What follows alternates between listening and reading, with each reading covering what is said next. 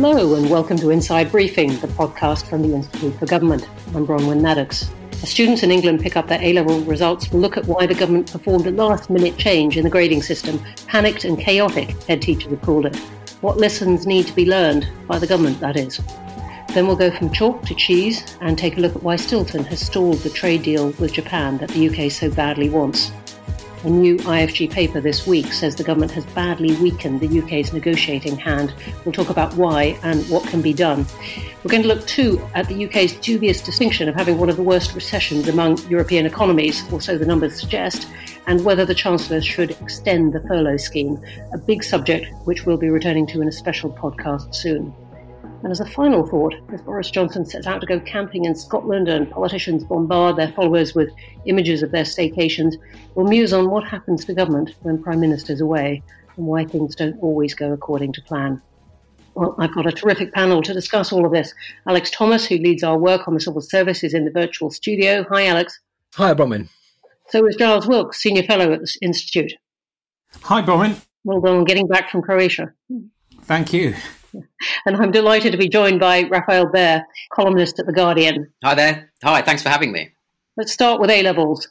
As we record this podcast, students are picking up their grades, but just 48 hours ago, the Department for Education announced a triple lock, meaning results would be the highest of the grades that teachers had estimated for students, or their mock exams, if they took those, or an optional written exam in the autumn if they weren't happy with the other two. And this was a last minute change following the outcry in Scotland after students' grades were based on a moderating system, which the Scottish Government then dumped in favour of teachers' grades.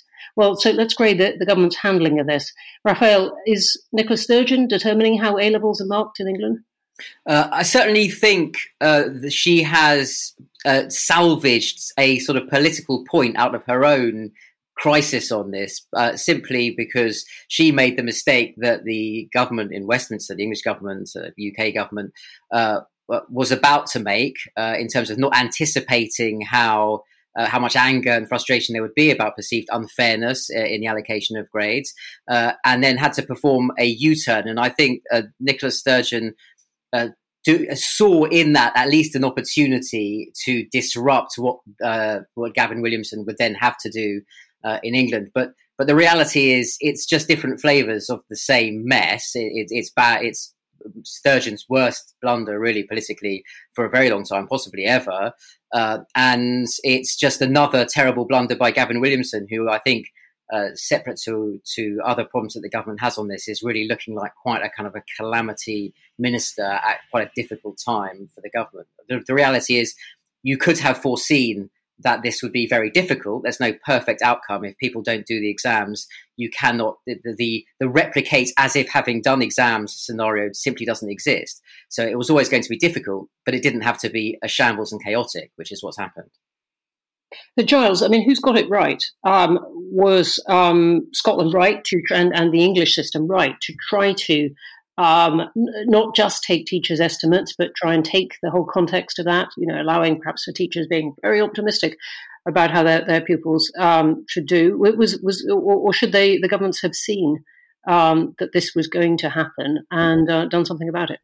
Well, um, I'll accept Rafael's caveat that there isn't a good answer here when you can't do the exams. And we can all go back in time and say maybe he shouldn't have got rid of so much coursework from the system. And I should also add I've got two personal interests a daughter who's had her A level results today, and a wife who works in teaching and is affected by this. But I must admit, looking at the thing, I can't believe that the computer based system that they were looking to use until this um, U turn and men- mention of the mocks was ever going to be a runner because you could work out on your fingers very quickly that the method they're using will be devilishly penalizing for some really vulnerable people. I mean, people who outperform the previous year group. And in other words, a pupil who is at a struggling school who, nevertheless, against the odds, gets a really good result and the teacher's really pleased with and tells them that is the kind of pupil that, as far as I understand it, is most penalised. And I cannot believe that there wasn't just some basic political common sense saying this will be judged by the really bad cases, and those bad cases will be straight in front of everybody the moment this happens. We can't have that system. And for it to happen in this very last minute way, and the idea of throwing mock exams in there, it feels totally chaotic, and I can't have very much sympathy at all because they must have seen this coming from March. They would have had the chance to war game any number of different alternatives. And even if there isn't a very good one, the, the way it's come out seems to have just gotten the worst of all worlds. And they've had they've had the results for a couple of weeks because universities have, have got them and started awarding places already and now having to stall. I think there's another sort of exquisite level of injustice that's emerging in this because, as Giles said, uh, what the algorithm sort of necessarily does uh, is punish outliers and, and any you know for, for sort of social mobility purposes. You sort of you really want to favour the outliers, the people who outperformed their cohort, possibly from very different difficult circumstances. But at the same time, what that does is for schools that have a record of very high grades, and so those many of those are going to be expensive private institutions, uh, you're going to get leveling up of outliers who underperformed. So you, as well as having some really hardworking, bright kids from tough backgrounds who are going to get dragged down, you're going to have some slackers from very wealthy backgrounds who are getting dragged up. So uh, I, I, think the, what's what's essential about what Giles just said, and which I agree with very much, is that the it, it, there was no way of solving this or even necessarily having the bandwidth to think about the solution in March, but it's August. And, and that, I think, is what politically what weighs so hard on Gavin Williamson is how you have allowed the department to not actually work through all these various problems. Right, I'm going to come to you in a, second on the uh, on the, uh, the, the Whitehall uh, machinery of all, all this, but uh, just Giles and Raf, I mean, do you think though that Scotland is right to take teachers' grades because there is an obvious vulnerability there that teachers are going to, particularly in a year like this, look give the best possible interpretation, and then the results overall jump by 12, 14 percent or whatever. I've thought quite hard about this in the last uh, 48 hours, and also statement of interest. I'm also married to a teacher, um, so and you know that brings all sorts of biases into it. But it strikes me, having seen all the various imperfect outcomes, uh, that with the, uh, the cost of just going with the teacher delivered grades is this hypothetical bad scenario where future employers raise a very skeptical eyebrow about results for the cohort of 2020 uh, and possibly that there are a few too many university uh, sort of places are given, and, and that the university's own algorithms of how many places to awards are a bit messed up. Uh, and then the the, the downside. Or, or, the cost for not taking the, the teacher grades and going with the algorithm uh, is all this injustice that we've talked about. So there's a two bad outcomes. I think the former one is the is the hit to take. I just I don't really believe that in 2025 the terribly overinflated grades of the COVID cohort are going to be a big thing, and that has been overstated relative to the other costs. I, I agree with you, unless you built into it a, a, a, better appeals process, including more time, because they could have perhaps um, scavenged some more time from the, from the whole thing and allowed more you know in, individual pupils to challenge it with their schools, the schools to challenge it with the exam uh, boards and so on. But uh, um, I, I would strongly agree with Raf there. They've got to choose between two bad outcomes. And the, I mean, this is an unlucky cohort of, of kids. I mean, notwithstanding that kids don't like doing exams, the kids that were denied this moment have had a really bad year. And the idea that you don't want to take the risk of them being over evaluated by future employers is kind of crazy. And one more thought on the mocks one. Um, some schools are quite intelligent in using the mocks and put really harsh grades out there in order to motivate the kids for the next few months after that. And they will be wondering whether they should ever take that kind of approach again. Yeah. It's, it's, it's, it's so random the way schools use mocks that there's going to be more arbitrariness in that than the teacher grading method, which, as you imply, could at least with an intelligent appeal system be sharpened up and no, made I agree. I've, I've, got a teenager who's taking them next year's, and mocks is very much on her mind. Can I add one other thing on the mocks? Because they've now created this new category of a thing called a valid mock, uh, which seems to have emerged more or less within the last 24 hours. It's not an actual thing uh, uh, in the world of education or in any school. No one knows what it means. You can uh, uh, sort of uh, go back to your mock result if it was somehow valid. And just from a, a, small semantic point, but it matters, there is no such thing as a valid mock. By, by definition, a, a, it's like saying kind of a, a genuine counterfeit. a mock, the concept sort of recuses yeah. itself from validity in some way. And, and it's again, it's a symptom of a department or and a secretary of state perhaps overseeing that department that is improvising on something that you had plenty of time to rehearse. Yeah, Alex, take us into the Whitehall um, side of this. Why such a last minute change? Shouldn't those things have been um, foreseeable? Uh, yes, yes, and no. Uh, I mean, just to agree with Rafael, the, the, concept of a valid mock sets my teeth on edge. But let's um, let's let's uh, move move on beyond that. I mean, w- w- what this struck me off is it's uh, it's it, it, it feels like and it looks like from the outside a classic example where civil servants have perfectly reasonably been working up a sort of complex uh, delivery system uh, that will kind of work or sort of begin to work in these uh, in these extraordinary times. And they've been uh, busy kind of uh, uh, drawing up papers and looking at a process. and one of the things that will be foremost in their minds was we mustn't um, we mustn't let grades get too inflated. We must kind of preserve the integrity of the of the process. And uh, at no point did a minister, or you know, it could be a civil servant, but it would normally be a minister, apply that sort of sniff test of this is just not going to fly. This is not going to fly politically. So whether it's because ministers didn't spot it, whether it's because they weren't brought into the process early enough, or for some other reason, it feels like the um, the bureaucracy was steaming ahead. The politics was always going to be completely nightmarish, um, and it it was only, as uh, Rafael Giles and, and, and you, Bronwen, have said, it was only the crystallization moment in Scotland when um, uh, when everybody realised, blimey, this is this is going to be very difficult. So there's been a mad scramble in the last uh, ten days to try and uh, try and come up with a, another process that will work, which which plays into all the confusion and the communications difficulties. Yeah, and and how much does uh, do, do the uh, devolved nations play into this? I mean, we've had more or less um, sort of cohesion on this of, um, you know, every part of the country going broadly a similar way towards this. But Wales had the advantage of having AS levels, which it kept, and so it's still it's, it's got grades from last year, which obviously gives them um, a degree more um, certainty about how well uh, pupils were doing. But do, do, you see this as um, being another part of the strain of devolution? I think it's, I'm not sure it's a sort of strain of devolution, but it does uh, reflect the fact that there are some areas of government where actually um, uh, approaches are quite joined up, even when there are devolved matters. So I used to work in DEFRA, the Environment Agriculture Department, because we'd always say, you know, disease don't respect doesn't respect borders. Um, the the UK, or what will, Great Britain at least, is a single kind of biosecurity area. Um, you would work very closely, and you'd know everything that was going on in uh, Wales and Scotland in particular. There are other areas where devolution sort of is quite devolved. I mean, the the in edu- the education systems are pretty distinct uh, and uh, you know even before devolution uh, were, were were quite distinct. So there's there's less of that.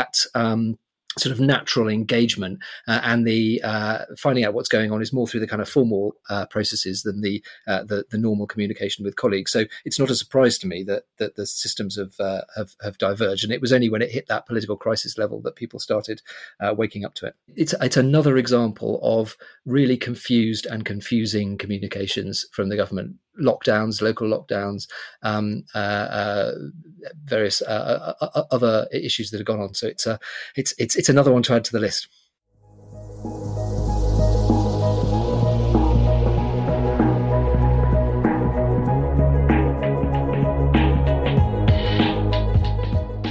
Well, we're going to have to leave the question of schools there, but not uh, for very long, I think, because we will be looking very soon at the government's determination to get children back to school in September and whether or not that comes off. So let's turn to a less noisy battle this week, but one that may last longer, even longer. The government needs to get some big trade deals signed off before January, when almost definitely the UK will be out of the transition period with the European Union. And as Liz Truss showed this week in the Japan trade talks, negotiating deals isn't easy. And that, says a new Institute for Government paper, could be just a taster of trade talks to come. James Kane, the lead author of that paper, joins us in the studio now. Hi, James. Hello. First, tell us about Liz Truss and Stilton. Uh, well, uh, the Japan negotiations, the UK's negotiations for a trade agreement with Japan to replace the one it currently has by virtue of the EU Japan FTA, have been going on for some time. Uh, before we had heard a lot about cars and how the big sticking point was whether Japan would be able to export cars to the UK tariff free uh, immediately or only in uh, in seven or eight years' time, as it's supposed to under the EU agreement.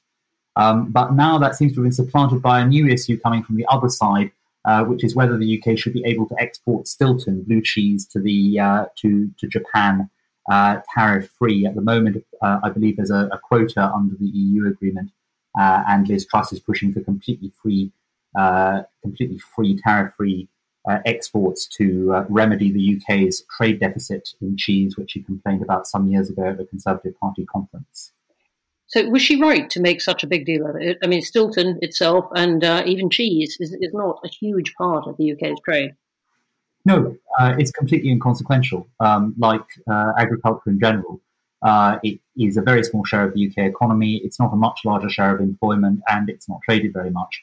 Um, but agricultural issues do always seem to come up towards the end of negotiations as the big issue that derails uh, everything, whether it's the question of whether parmesan and prosciutto should be protected in Canada, or whether it's uh, Americans trying to sell uh, chicken and beef into Europe. It always seems to be these agricultural issues that come up. So, uh, I mean, I, am not sure I would agree that, that Liz was sensible in pushing this, but she is at least being typical.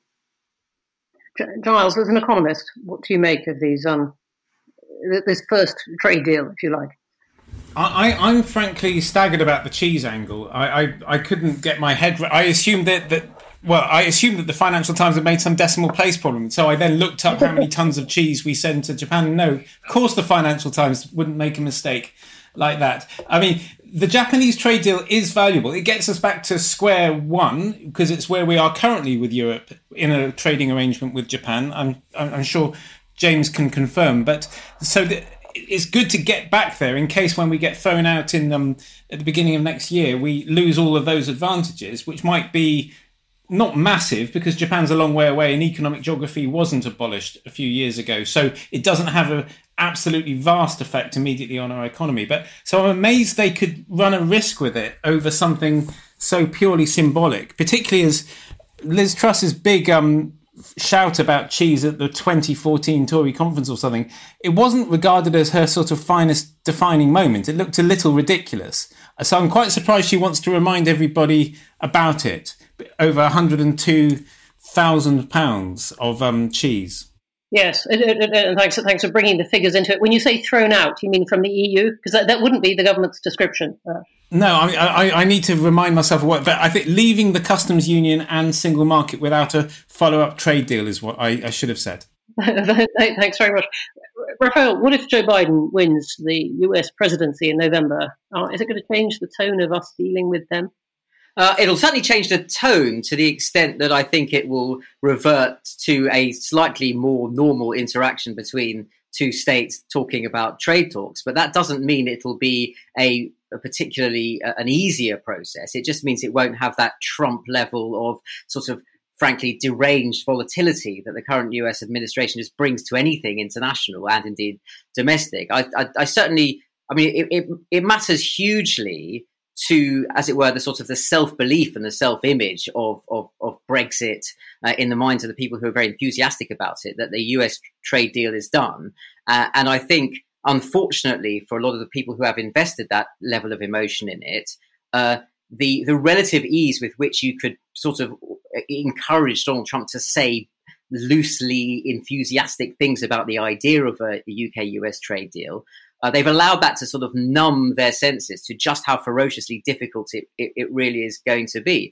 Uh, and ultimately, you know, that difficulty, most of it resides in Congress because you know, whoever you're dealing with in, in US trade, you know, they, they, it's a, it's a huge continent, uh, and with states that have all sorts of sectoral industrial interests, uh, and they will be able to dictate terms very largely to a comparatively small economy like the UK, uh, and on so at that level, all those difficulties are absolutely structural to to US UK trade relations uh, and who is in the White House doesn't make an enormous amount of difference to that. Uh, I suspect that, that, one of the things that is happening in, in regard to Japan is the sort of realization that on the UK government side that you need you just need some kind of emblematic sort of illusion of both of, of progress but also of, of tactical victories, whether it's getting more Stilton in or not, simply to sustain the narrative that there is an alternative to being a member of the single market and the customs union. I mean, it doesn't matter that they are ludicrously non equivalent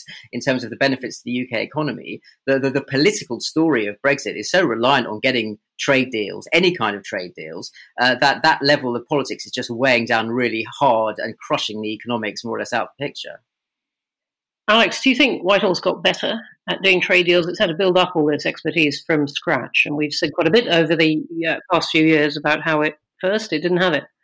Yes, I do think it's got better. I mean, James can speak to this as well, so uh, I'd be interested in, in his view. But um, the government civil service recruited Crawford Falconer um, in 2017 as a lead trade negotiator. Even before that, but certainly since Crawford uh, came in, uh, the government was building up a trade profession. You can't replicate the decades worth of experience that's held at, in the EU or in Japan or or the US. So there's a sort of there's a slight um, historical blindness there, I think, but the actual kind of technical people who are interested in trade are on on top of their subject and are now deeply immersed in this sort of stuff has got a lot better.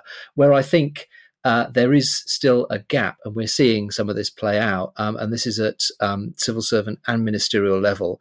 Is that sort of instinctive recognition of the uh, trade-offs involved in trade? Uh, uh you know, trade is political, and membership of the EU almost put a lid on that politics uh, for you know for good or ill um, for uh, over 40 years. And so it, it, it, seems to me that the um, the system hasn't accommodated itself to be, be, be able to, to to handle these trade-offs. So in DEFRA for example we were having all sorts of fun arguing with the Department for International Trade um, about the the animal welfare aspects of, uh, of of trade. And it just it feels like the system is not quite geared up yet to to respond to that. But I'd be very interested in James's view yeah, James, absolutely. Take, take us into this. And you're arguing uh, in your paper that um, the UK hasn't played its hand well in some way. Um, I agree entirely with Alex, and for pretty much the same reasons. Um, the UK has done a lot to staff up on trade over the last over four years now since DIT was set up. Uh, it has got a trade department which is now um, about, I think, 600 people in the policy bit of DIT, so excluding the people who are out in, in different countries trying to flog British goods, um, which is, is rather larger, in fact, than the US Trade Representative staff and about the same as DG Trade, uh, the Director General for Trade in the European Commission. Uh, many of those people are highly qualified. They've made some high profile hires like Crawford Falconer. So I think some of the issues that were raised in the Institute's paper on trade three years ago have now been solved. Um, the problem, as Alex was saying, is really, um, I, I, think it probably is more at ministerial level. Um, it is not so much that the capacity to provide advice isn't there, it's that uh, ministers have so far found it very difficult to take uh, hard, unpleasant decisions that will inevitably irritate one group or another on trade. Uh, and one example of that that we highlight uh, in the report is around this issue of uh, exports of agricultural products like the famous chlorinated chicken and hormone treated beef that don't comply with UK standards. Uh, now, the government we hear recently has been experimenting with various different options, some of which Alex and I will well remember, uh, around um, having potentially different tariffs on goods that comply with UK standards and goods that don't comply. Other people in government want to let everything in, and other people in government want to retain the complete ban that we, have at the moment, so it can't come in at any tariff.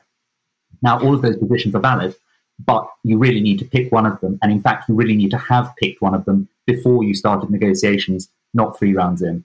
Can I add another dimension to this, which is the lack of uh, experience and awareness of how this plays out politically in Parliament? Because you've got a lot of MPs, in fact, a Conservative majority built basically on a sort of broad, loose enthusiasm for Brexit that isn't very well defined. And I think a lot of those MPs haven't really played through what, what trade deals might mean in their constituencies. And in the same way that every MP who has a district general hospital suddenly mans the barricades when a ward is going to close, regardless of what party they're a member of. You will find MPs who find local businesses being affected by exactly the issues you've just talked about, uh, whether it's agriculture or fish or uh, a factory that's suddenly going to relocate to the single market. Uh, and as you say, you know, it, it, Britain hasn't had a, the UK hasn't had an independent trade policy uh, at this level since 1970, or really ever, given the scale of globalization that's happened since the early 1970s. And I just think a lot of MPs are, are going to have a real shock when they discover what trade deals that they're being expected to approve of in Parliament mm. actually mean for their constituents. And it's a bit like the exams. The, the losers are going to shout a lot louder than the winners. Yeah. I, I think we're learning how great it was not having an independent trade policy because the scale, for me, the biggest learning since 2016 is the extra decimal places you need to understand the significance of this in economic terms, but the, the extra sort of power numbers you need for the political terms. It's like devilishly in the wrong, wrong quadrant for political pain versus economic gain it's so much nicer not having this in our on our plates and having to walk through lobbies that hurt small concentrated losers. It's ideal for sending up to some bigger supranational body, but we've decided to grab hold of it.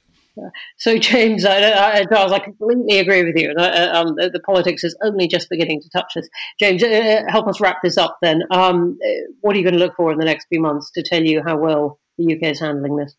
Uh, well, one thing would be uh, more frankness from government because if they are going to conclude those trade deals, they're going to face this political pain and they should really be preparing people for it in advance. Um, ultimately, to take one very crude example that everyone is talking about, either chlorine chicken is going to come into this country or it's not. If it is going to come in, the government needs to start talking now uh, about how we need to reevaluate our food standards on a basis of sound science and how trade agreements are worth some kinds of disagreements like that.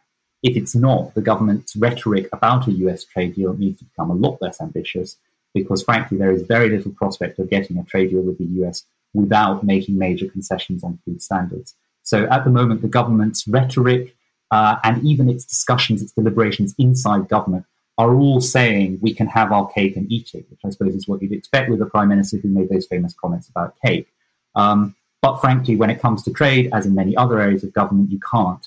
Uh, and so, what, what I would really like to see is a government that is is more open about those trade-offs.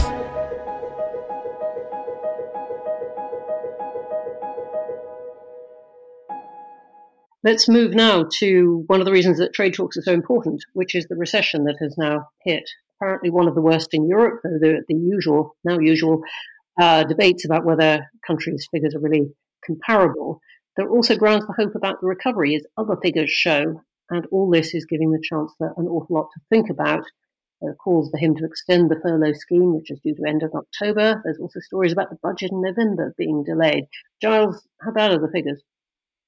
Well, they, they're they're both really unsurprising and incredibly bad. So bad that you need to draw a whole new graphs for it. I mean, it, and which makes me suspicious in a funny way because, as we commented at the time in countless Institute for Government pamphlets and reports and blogs and things, this was a time when we actually wanted economic growth to stop and go into reverse because the health instruction was please stop producing, please stop making services. So, to a certain degree, the fall in GDP is meant to reflect the success of your um, of your health policy, and health policy predominated at that time. So, I personally, I think there's plenty to criticise in the government's response to both health and economic policy during this time. But the actual low point of the um, economy at that time, I wonder whether it's the most significant fact because if you were succeeding in your sheltering at home policy, you wanted that GDP to be really, really bad at that point. So the question for me is so much more about the pace of the recovery and when people get back to some percentage wi- within their January GDP. And, and if we get that, that back there six months after Germany or France, that's the time to say we haven't done as well. But whether we dipped 25% or 35%, I find it harder to get very exercised by, particularly as it's only over one particular month, which sets me at odds with most of the commentary well, let, out there. ask you then whether the Chancellor should extend the furlough scheme, which is due to end in October. He says absolutely it will end in October, but obviously in a way he cannot have anticipated. We've got all kinds of local lockdowns and other constraints on people's behaviour still there. I find it hard to um, drop out of the sort of commentary role in that I am absolutely convinced he wants to end it and is determined to, and it goes with his instincts and a lot of his party. So speculating on whether he should extend it or not um, is, is, is very difficult. Um, it was an immensely popular scheme. Will he extend it? I'm just, it just, but it, you know, it's there in order to try and uh, preserve jobs um, have a chance of coming back when there is a recovery. And obviously, he wants, as he said very eloquently in the past week or so, he wants the economy to begin to change. So uh, that, that, employers, you know, do begin sadly to get rid of the jobs that are never going to come back. Um, but given we've got an awful lot of lockdowns still there, presumably there are some jobs that could come back, but are still mothballed, if you like, because we're not where everyone hoped we would be by now. My view is, I mean, the furlough makes sense both as a matter of social justice and economics when you're ordering people not to work. So if you could design ideal policy, you would say the furlough should remain where people are being ordered around by the coronavirus health response in such a way that they're not allowed to work. But the moment you think it's actually the problem is just it's a depressed economy and not everybody can get a job in a depressed economy.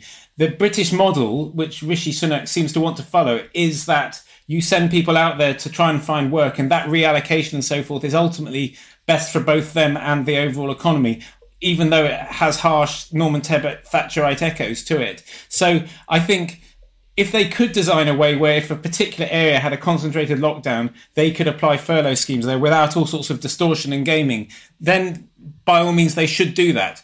But um, if they think lockdown is broadly ending, their next phase of their economic recovery needs to find some other use for those many billions, would be my view. Rafael, do you agree? Uh, I certainly agree that there is a tension in Rishi Sunak, in the sort of person of Rishi Sunak, between uh, the, the, sort of the, the, character that he is now inhabiting, which is this uh, very flexible political firefighter who will do literally anything uh, to stop a, a total calamity, uh, and actually a pretty orthodox uh, Thatcherite young conservative of his generation who didn't become didn't go into government to become Chancellor of the Exchequer to basically put millions of people on the government payroll uh, and who, as far as I can tell, doesn't really have a, a, very clear understanding of what sort of economy he would imagine us transitioning into uh, if it turns out that the demand side is just not going to bounce back uh, to sort of where it was even in January. Um, and I, if I were him, I'd be worried by two things really right now. One is the number of businesses who are saying uh, this this policy of basically paying a cash bonus for getting people off furlough back into work uh, isn't particularly attractive. Fine, some might take it, but uh, if the real cost is a payroll l- looking, sort of reaching out onto the horizon, that's just not sustainable given how little demand there is for my business. I'm not going to take the cash. I'd rather just lay the people off. Uh, and I'm hearing that a little bit. I'd be worried if I were him. Uh, and the other one is is the, the, sort of political spectre, the ghost from the past that should be haunting him, isn't so much Norman Tebbit uh, as Norman Lamont. You know, and that line in in 1991, I think, or two, it was where he sort of found himself in Parliament saying that the unemployment was a price worth paying uh, then for, for containing inflation and, and controlling interest rates. But the uh, that that political perception that ultimately Tories uh, sort of feeds jobs and the human lives around them uh, into a macroeconomic machine to engineer an outcome uh, is so toxic to the party and the brand. Uh, and I think it's it's quite hard to see what both what policies and what presentation will get him from October into the spring of next year. Uh, navigating that hazard because I think it's ultimately, as Giles has said and has written very well, you have this big structural problem, which is normally a downturn would would kill off some businesses that were probably not actually particularly viable anyway, uh, and now you've some of those will be zombies staggering forward. And how do you sort of transition out of the zombie phase without having really going back up to sort of you know three million unemployed? Uh, very very difficult. Alex, have you any thought a minute about how? Yeah, it's. Uh, I, I, I, agree with what Rafael and, and Giles have said. I think the um, we, have obviously we've already seen the rhetoric and the political messaging shift from whatever it takes to uh, we will look after you there will be opportunities. So i think we're going to see much more uh, emphasis on you know apprenticeship, apprenticeship schemes and other ways of supporting people back into work. I also think we're likely and this is a, a you know a reality of, of, politics even if it's a bit cynical i think to see more um, eye-catching initiatives like eat out to help out and other sort of things that will take up a lot of uh, column inches to distract from the uh, the underlying pain that is uh, uh, very likely to happen in the uh, in, in, the economy. So I think I think there'll be a lot of talk about opportunity, a lot of talk about support, uh, and then the question is whether that narrative um, uh, overwhelms the is, is, is strong enough to um, to for the for the Conservatives to uh, to counteract the, um, the, the story of what's going on under the uh, under the water. Can I just raise something else here, just linking this back to the conversation we had uh, about a different topic, which is uh, mm. I ask a lot of people in the Conservative Party and in government uh, about where Rishi Sunak stands on this issue of how you manage the Brexit transition out of transition, as it were, on the 31st of December. And no one knows. I mean, he is one of the very few people in government who could go into number 10 and say, uh, you, know, you know what, Prime Minister, this is the thing you absolutely have to do. Uh, whatever it is, sign any deal or find some way to to finesse the transition. Um, uh, no, there aren't many people who have the authority or the political capital to spend on that. He might won't necessarily want to spend that political capital, but he's got it, and it's fascinating that no one knows what he intends to do with it. Giles, last thought. I mean, uh, Rafael, thank, thanks for that because I, what was going through my mind as um as you were talking was whether he's he's got the kind of temptations that George Osborne did, young, bright, very young uh, chancellor coming in and and treating something in a way that looks, in retrospect, very, very hard edged, as George Osborne's uh, treatment of austerity did. Um, I, I, see so many differences with Osborne, partly because I don't think Osborne was ever remotely this popular. Um, I mean, he's astonishingly popular, Rishi, not only outside, but every time I speak to any official who deals with him, they, they're drooling. They think he's absolutely yep. wonderful. And this Seconded. was when he was chief secretary, too. He's he's attentive. He cares about the actual outcomes of his policies. He's um he's just good in a meeting, which is surprisingly rare in Whitehall. Um, but on whether he's willing to do really hard edge stuff, this is what I find really really hard to predict because it's so unconservative to put your face on a government policy. I mean, I, if I understand this rightly, that he's going, people are going out there saying your meal is on Rishi. This is just, I don't believe that Margaret Thatcher ever quite did that and um, and and so how he will react to the challenges that come with closing a 50 billion pound structural deficit um, I, I just can't imagine it. He will have to be a very very different politician. And i don't think we've had any need to see that side of him yet. So i'm sorry but i'm really in the dark because osborne really cleverly seemed to notice that the moment in 2009 to present that hard face had come which was incredibly visionary of him given how much the conservatives were um, sort of hunted around the country for talking about spending cuts in 2001. He could tell that the country was in the mood, but the country is not in the mood now, and there isn't an easy way of doing it. The Thatcher did. I was just thinking, uh, her, uh, uh, um, get her name put on things like the milk, uh, milk Thatcher. council houses, but but uh, not, not, not what she intended. Just on the vision thing that you and uh, Rafael have mentioned, do you think he needs to have a vision of the the kind of economy that Britain is is transitioning into, um, and therefore help it along with investment in, in in the kind of picking winners way that we know governments are leery of doing. It's so popular in op-eds, people writing that we now need an economy that's high skilled and which retrains people into the industries of the future. And you can tell that I was forced to write quite a few speeches saying all these things. We just do not have the state capacity right now to do this hands-on Scandinavian German kind of stuff. And we tend to what we tend to do is see something that the Germans spend half a billion euros on and set up a pilot of our own with 15 million pounds and 3 years later a junior treasury official kills it because it doesn't look like it's had much impact and it's an easy saving. And we do that constantly. And so we don't have a, a way of getting muscular and involved in the state. And, and just paying everybody's wages for a few months isn't proof that we know how to do it. The, the actual active industrial strategy stuff we've just been slowly building up. We're nowhere near enough to deliver the vision, whatever that vision is. Yeah, I don't think it's a very unconservative thing to, to have a, a big vision. It's something that, that sort of the, the, liberal left side of politics seems to think is absolutely essential. And then you get these people who become conservative prime ministers plainly really believing in not very much at all. And doesn't seem to do them much harm to begin with, or it certainly that doesn't stop them getting elected. Uh, and I think actually, if I were in, in Rishi Sunak's position, I would be thinking, focusing much more on whether or not and by how much I want to try and change the the conservative framing around redistribution through taxation. You know, and we all know it. You, you sit in the treasury and you think, as you say, there's this vast uh, structural deficit. Way is going to end up way in excess of what George Osborne was dealing with in, in 2010. Not way in excess, but in excess. Uh, and ultimately, the levers for raising money are the sort of are, are still the big ones are still the basic rate of income tax, VAT.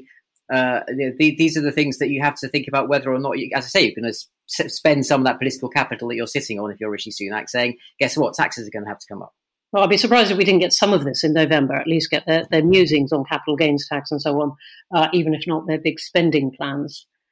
Yeah, I mean, I, I, my own, uh, in terms of that budget, uh, I think, uh, again, it, what, the, what the Chancellor is going to have to do is tread somewhere between saying, the manifesto that we ran on no longer has been incinerated by a, a pandemic, but some of the underlying principles that make us conservative and the reasons why people voted for us are still also sacrosanct. Uh, and uh, that's pretty hard. That's pretty hard to combine those things.